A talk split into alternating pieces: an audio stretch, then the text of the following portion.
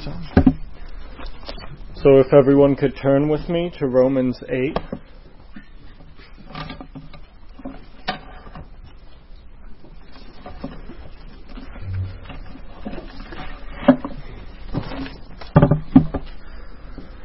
Dear Heavenly Father, thank you for this morning for us to gather together. I ask you to bless the words that I speak and all of our hearts today. In Jesus' name I pray. Amen.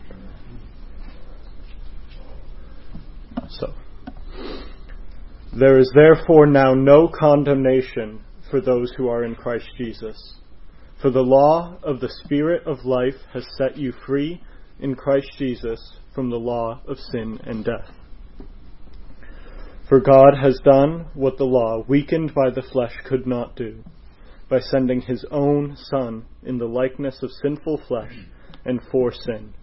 He condemned sin in the flesh in order that the righteous requirements of the law might be fulfilled in us, who walk not according to the flesh, but according to the Spirit. For those who live according to the flesh set their minds on the things of the flesh, but those who live according to the Spirit set their minds on the things of the Spirit. For to set the mind on the flesh is death, but to set the mind on the Spirit is life and peace. For the mind that is set on the flesh is hostile to God, for it does not submit to God's law. Indeed, it cannot. Those who are in the flesh cannot please God. You, however, are not in the flesh, but in the Spirit. In fact, the Spirit of God dwells in you. Anyone who does not have the Spirit of Christ does not belong to him. Mm.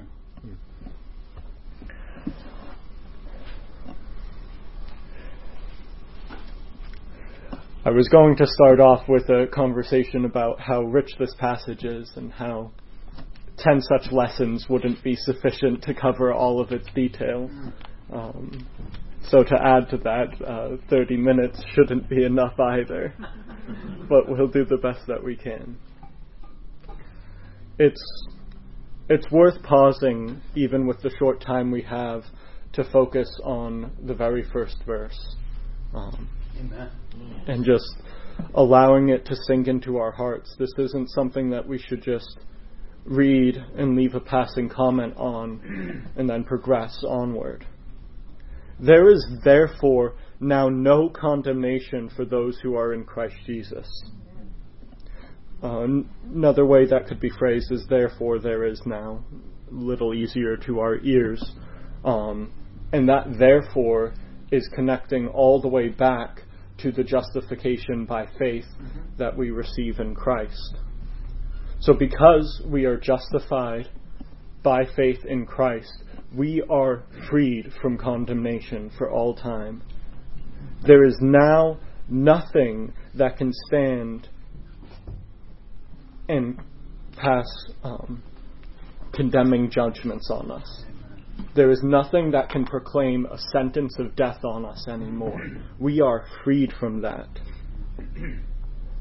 And frankly,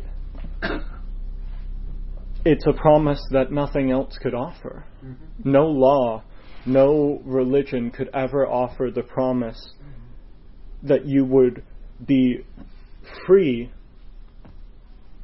going forward forever from any punishment, mm-hmm. any death for your sin.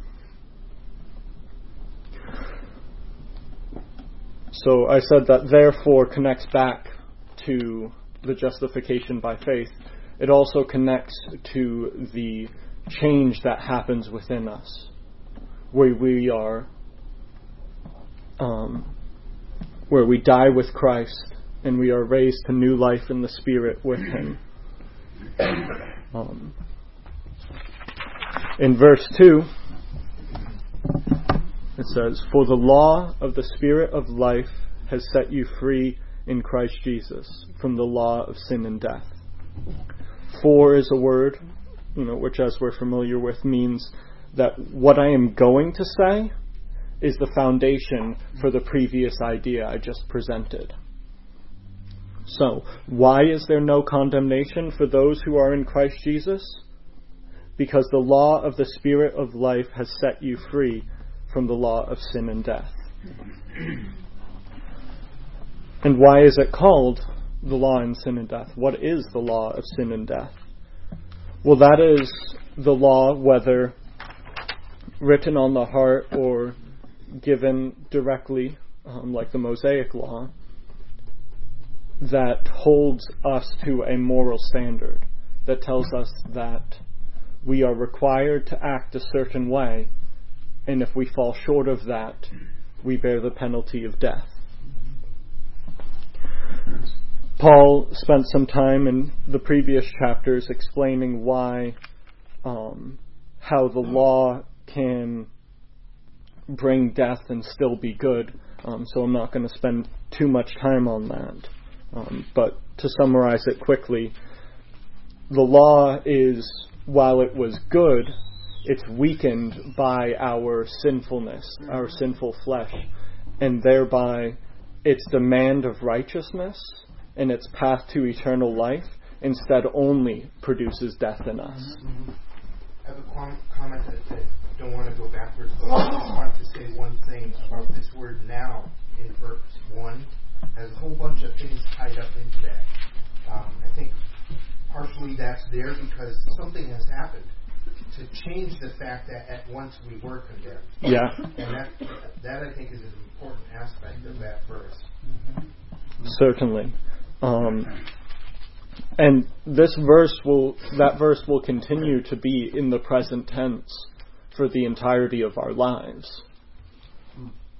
It isn't that, like, now we're freed from any previous penalties and we now have the obligation of living perfectly for the rest of our life. It's as long as these words are written in God's book, you are free from condemnation.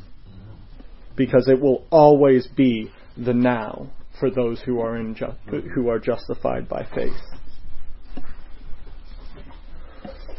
So verse three continues on to explain some of what I just explained um, about the the law of sin and death. He uses four again to show that he's building on the same idea and um, explaining it. He explains why it was necessary for um, freedom from sin and condemnation to be achieved in this way. He explains why we have to be set fr- th- free through the law of sin and death.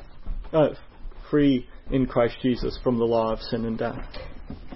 He explains, for God has done what the law, weakened by the flesh, could not do, by sending his own Son in the likeness of sinful flesh and for sin. So the w- law could not save us. It could not produce in us righteousness leading to eternal life because it was weakened by the flesh.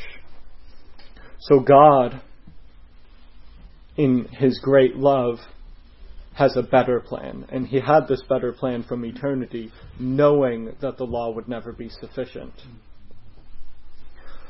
So he sends his Son in the likeness of that very flesh that could never keep the law, and for sin. That for sin there is um, a Greek phrase that in the Septuagint is translated, is how they translate an offering for sin or a sin sacrifice. So what that means is they he sent Christ in his likeness, in our likeness, as a sin sacrifice. And through that sin sacrifice, he condemned sin in the flesh.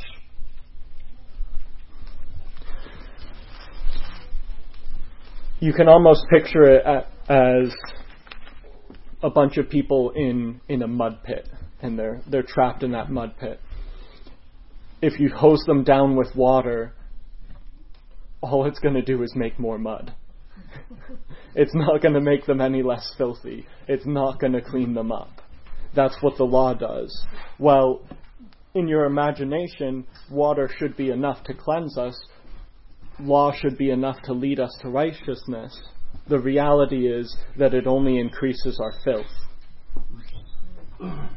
So what happens is, is you have to get into the pit and get people out of there so that they can be cleansed. And that's what God does for us. He comes down into the filth and the muck and brings us out so that we can be cleansed.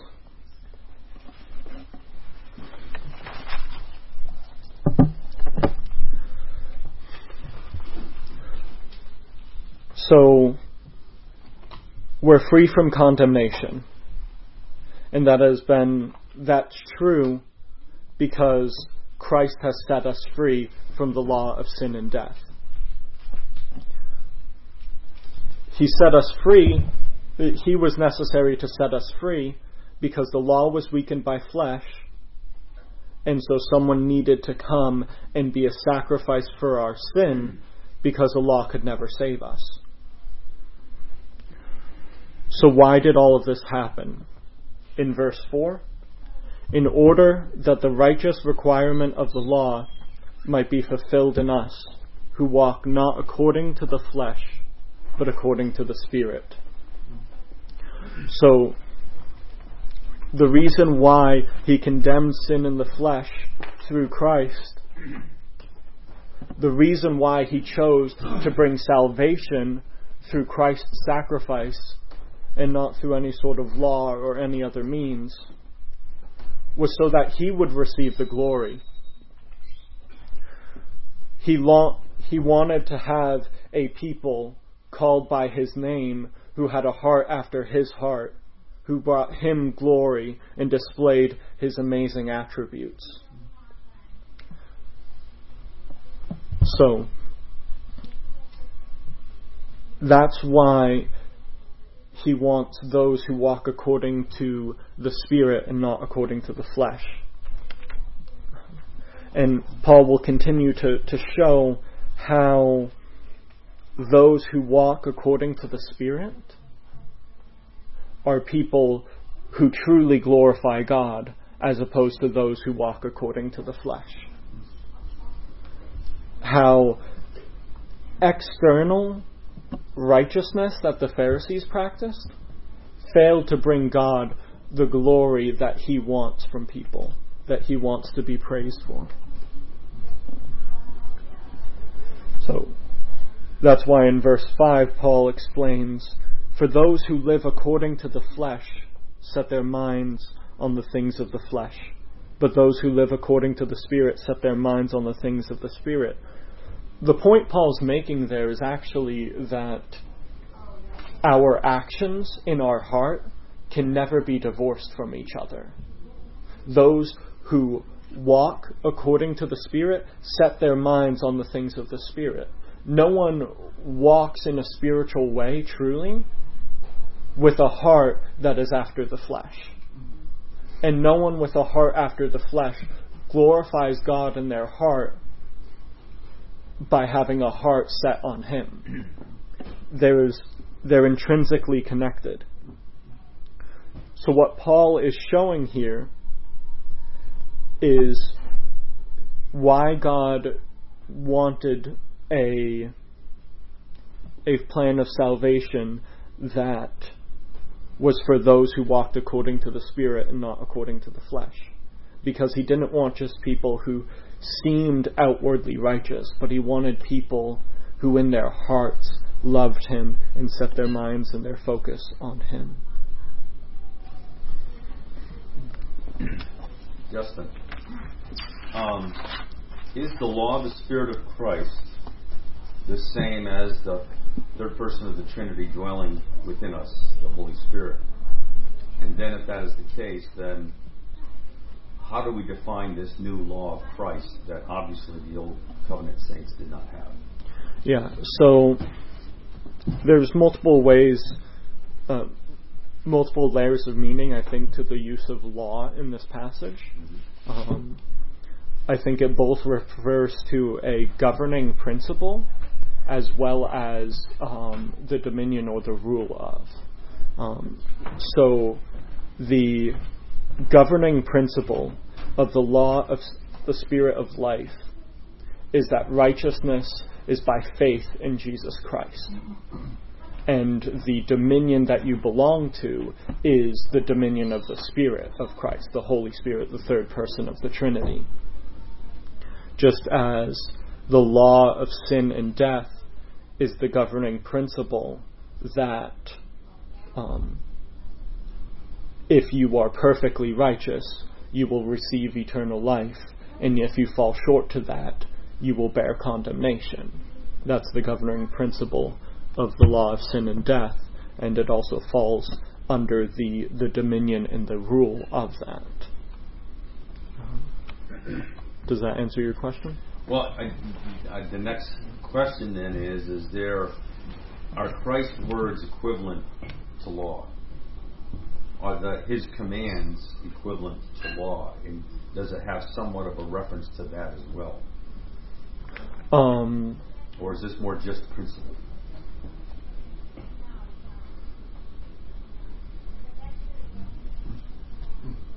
It's a big question. Yes. And you have less time today. Well, I kind of chunked through like the first five pages of my notes. So. What verse are you commenting on? Are you on verse two? Um, he hearkened us back to verse two for right, a question. But But he's, he's he's in the part of the text that is speaking about uh, being indwelt by the Holy Spirit. Yeah, Paul's already mentioned this, the law of the Spirit of Christ. There's this law of spiritual life that is within us and in Christ. Uh, of course, once you make a statement like that, then a, a whole lot of fireworks start going off. And how do we understand this new covenant mm. law in Christ? So, um. And it's a big question. You don't want to answer it. Yeah, but I, I don't I, want to put a monkey wrench there. In verse five, you know, it says that that those who um, live according to their spirit set their minds on the things of the Spirit. There's a connection between being in the Spirit and how you act. Mm-hmm. If if you are in the Spirit, you will act according to the Spirit, mm-hmm. um, and so the Spirit of Christ, being under the law of the Spirit of Christ, also contains within it this constraint towards life like Christ you lived. Life um, with the, the spirit and the character that drove and shaped the way Christ lived. Um, and we should walk according to that as well. We are under that that rule, and if we are in the Spirit and we have minds set on the Spirit, we walk according to the Spirit as well. So there is a sense where being in that um, constrains us to to a way of life and a yeah, way of acting. Yeah, and, and Reiser picks up on that in a lot of his writings when he talks about that this new way of thinking for the Christian is different from the Jew, mm-hmm. where it's it's a, led, a life led by the Spirit through the indwelling of the Spirit.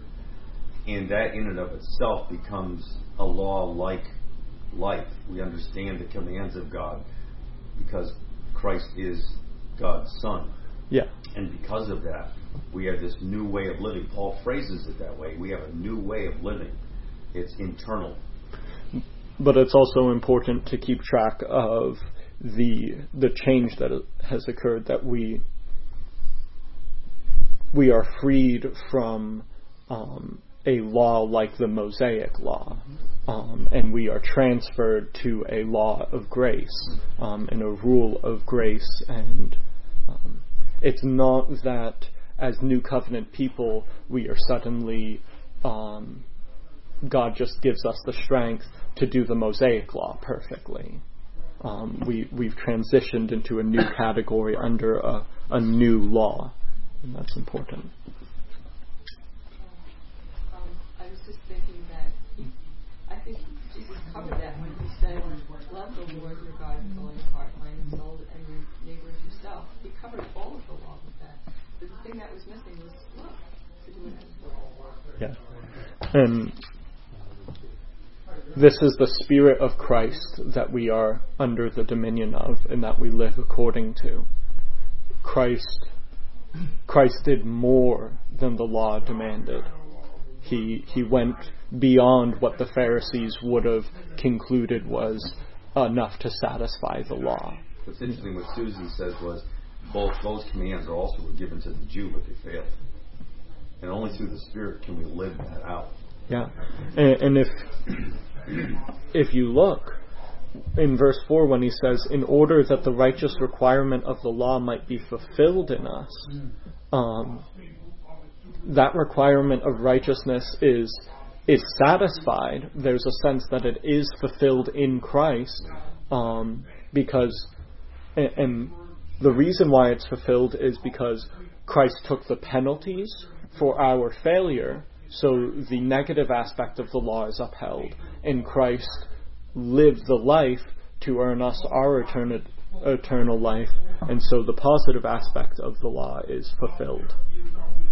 Um, but also, it's fulfilled in us who walk not according to the flesh, but according to the Spirit. So there's a sense that the righteous requirement is already fulfilled, but we also walk according to the Spirit.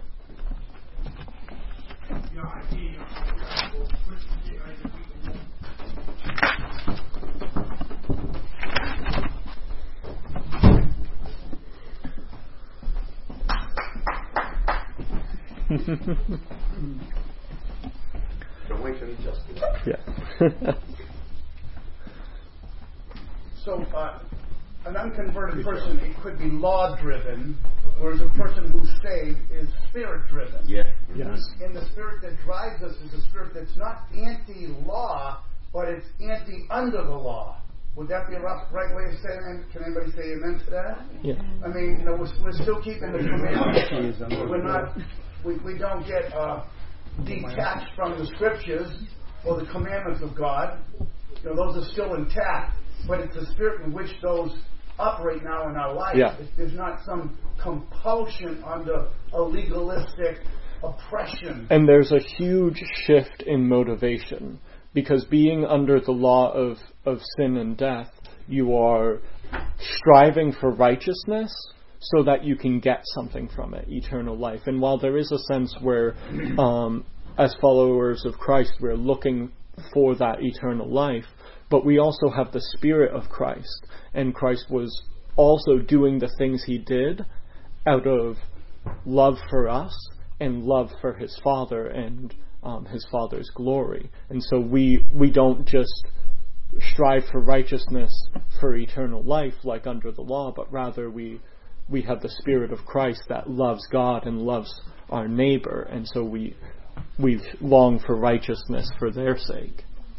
I think a better word is uh, conscience, or at least to interject the word conscience.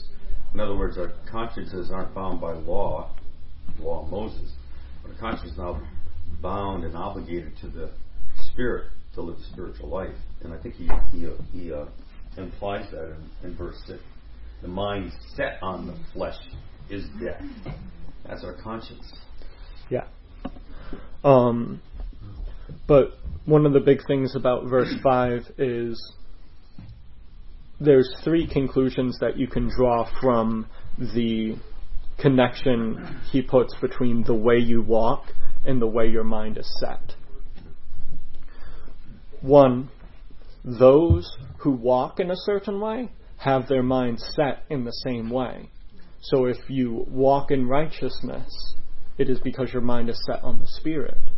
And if you walk in sinfulness in the flesh, it's because your mind is set on the flesh. So, and, and we're talking about lifestyle patterns. Of course, um, believers struggle with sin like everyone else. Um, well, not like everyone else, but we still struggle um, with sin until we, we reach glory. But as our, the general path of our life should be characterized by walking in the Spirit and growing in righteousness. So if someone doesn't walk in the Spirit, it, if you see in their life that they walk in the flesh after fleshly things, the logical conclusion is that their mind isn't set on the Spirit but on the flesh. Likewise, vice versa is true, that those who um, have their mind on the Spirit will walk according to the according to the Spirit, and those who have their mind set on the flesh will walk according to the flesh. So if we long to walk in the Spirit, we should set our mind on the things of the Spirit, Um, but if we set our mind on the fleshly things and the things of this world, we'll fall into sin. And also that based on which camp you stand in, your life will occur based on that. So if you're saved, God will cause you to walk in the Spirit. And if you aren't saved, you will be in sin. There, if you don't have Christ in your heart, your heart will be leading you down paths of sin, down paths of depravity. It is something that you cannot avoid.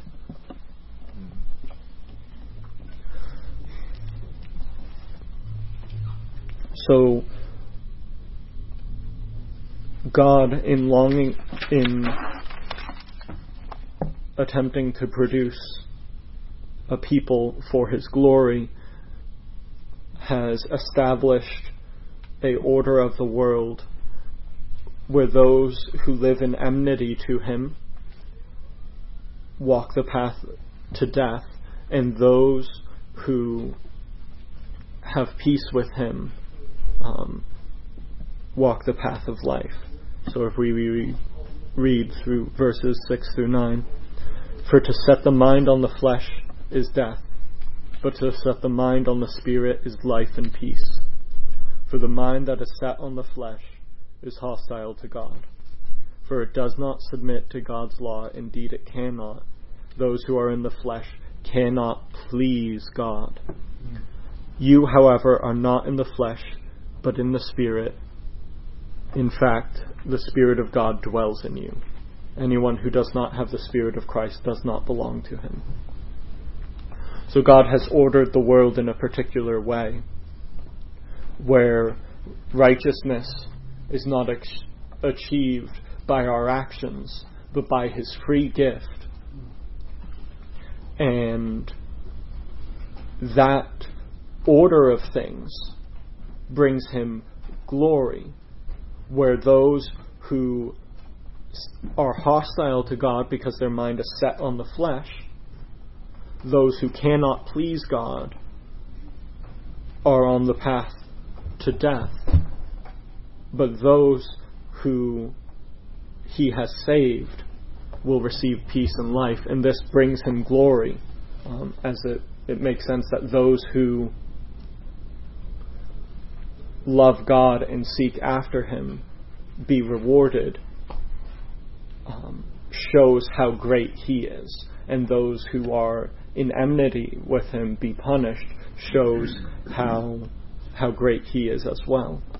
Um, so I think the reason that this finds its way into a section that's largely focused on um, assurance, as uh, chapter eight is a, a chapter of assurance, is Paul is trying to show us that God has bound up our well-being with His glory, so that as we prosper, as we receive good things for Him, His glory is magnified.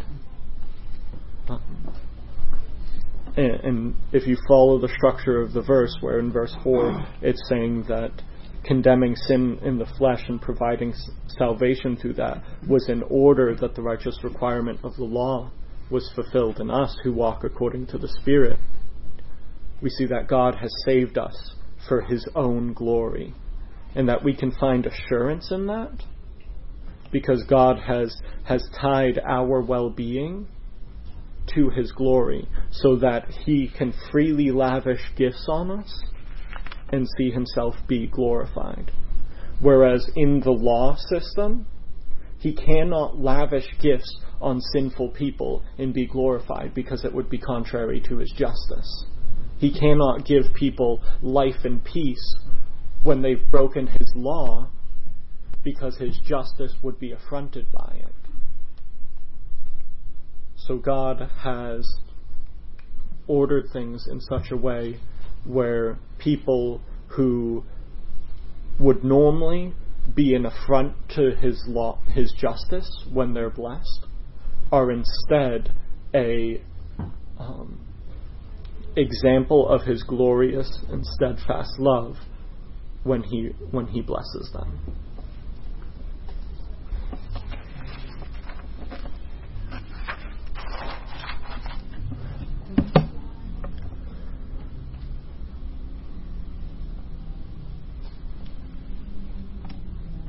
It's it's very clear that there's two categories here.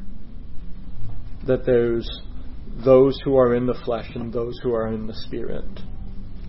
And it's clear from this verse that there is no distinction. There's no middle ground between the two. Paul is one hundred percent confident that you are either in this camp or in this camp.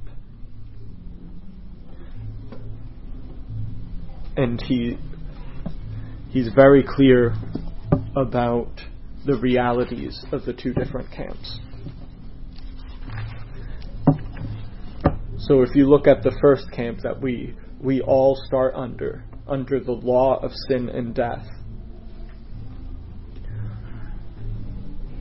those who are in, you see in verse four that those who are under the law of sin and death do not fulfill the righteous requirement of God. Verse six, you see that their path leads to death. And you see that they are, in verses seven and eight, that they are hostile to God and unable to please Him. So if you are still in that camp under the law of sin and death, you cannot please God, you are an enemy of God, your path leads to death, and you do not fulfill the requirements for righteousness. And if you're currently under the law of spirit, of the Spirit, understand that this is where you were.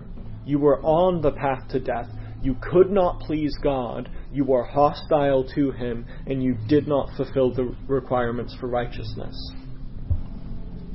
And this change that has occurred, where all of those things are then flipped on their head, occurs entirely by the grace of God, as it must when you fall into a place where you are unable to please Him.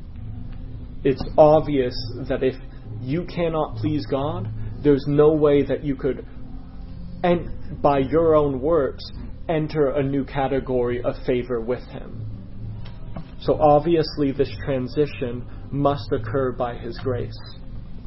So when you are under the law of the Spirit, something that has nothing to do with you and everything to do with God's love for you, you now fulfill the requirements for righteousness. The, the standard that's required to be kept, perfection, is fulfilled if you are under the law of the Spirit. If you fall into this camp and there's there's no moving back after, you fulfill the righteous requirements of the law. God looks at you as if you are perfect because of what His Son has done. You are on the path that leads to life and peace, something that we experience a taste of now and will one day experience the fullness of in glory. And not only are you not hostile to God, an enemy of God who cannot please Him, but God is pleased to dwell within you.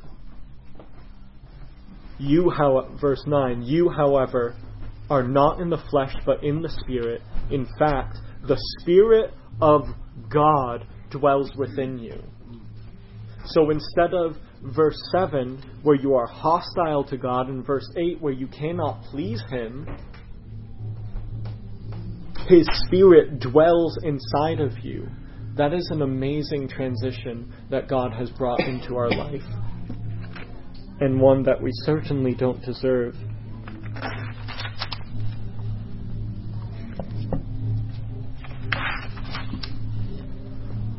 So we should live our life in accordance with these realities. If you are freed from the law of, of sin and death, don't return to it. If if you have been pulled out of that camp by the death of God, there's no reason for you to be turning back to it, to practicing the things that you once practiced or to live seeking after external righteousness to be right with God. You should live in peace and comfort and walking in righteousness because you have been saved from that. Because this is the reality of what God has done with in your heart, and you should live in accordance with that. With that. And thanks be to God, He makes us live in accordance with that. And He will make that happen in any of us who are in the Spirit. Do not forsake life and peace, the, the path, the destination of those who set their mind on the Spirit, for death. The path of those who set their mind on the flesh. When, when you're tempted to sin, remind yourself that that is the path that Christ died to take you off of, and that is the path that leads to death. So walk on the path that leads to peace and life. Who knowingly, if I offered you death or peace and life, would say, give me the death. That's what I'm here for. Who, who knowingly would say, if I said, you can either be hostile to God or be so beloved by Him that He makes you His dwelling, that He's happy to dwell within your heart. I want hostility with the person who runs the universe. Don't don't turn back to it. Before, you could not please the one who created you. You were enemies with your Heavenly Father. But now you have peace with God. And you do please Him, and He is pleased to be in your heart. So, enjoy your, your loving relationship with your, your Heavenly Father, and don't turn back to to what He died to free you from.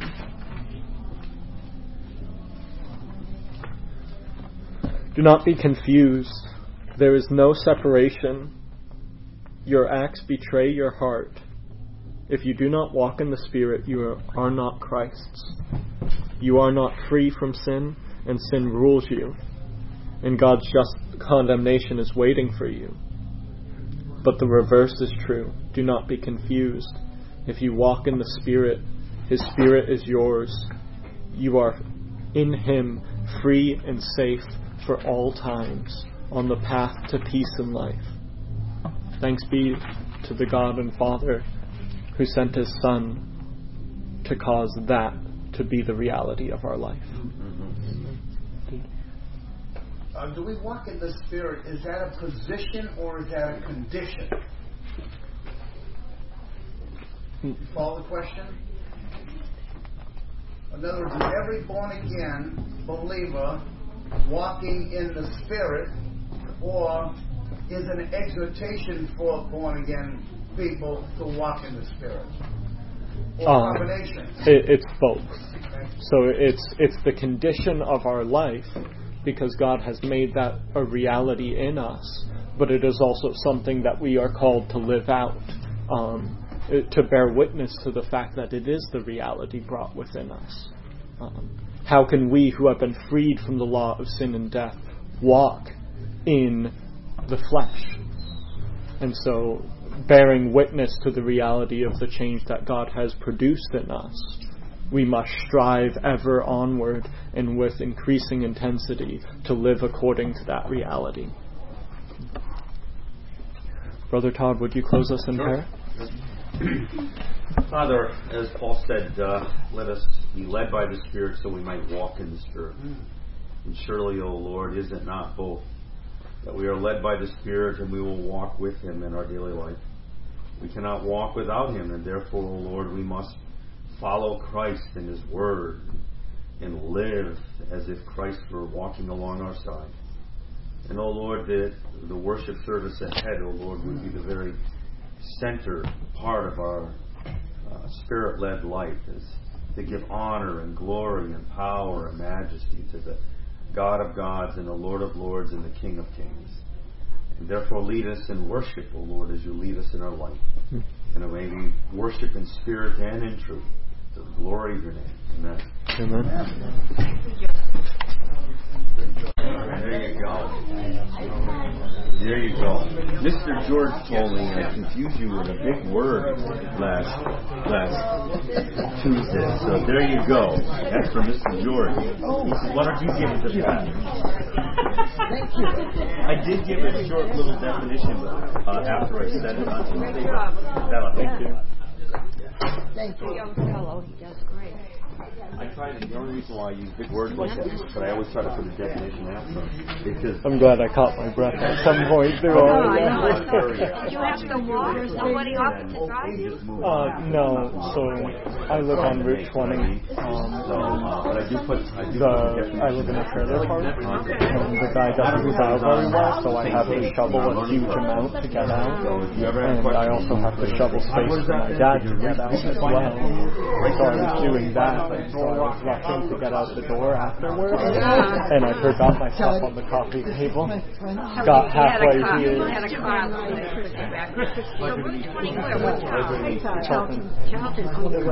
Now, uh, do you uh, live in but, uh, Heritage? Or? I parked the cross over no. there. Yeah. You couldn't ask for a better ran across over here. That's why I was out of breath. Oh, yeah. So anyway, he had a rough spot for a little bit. They left with his medication. Oh, really? Oh, okay. When they're off, oh. I've been down there this year to uh, I'm getting sick and I'm back and everything else. Of course, I'm seeing them all. I'm seeing them all regularly. Oh, I can't use that again. Four years I shouldn't use that. I want to go down there and visit them. Hello, Sister Doe. It is a pleasure to be. Oh, thank you for coming. Thank you. Good.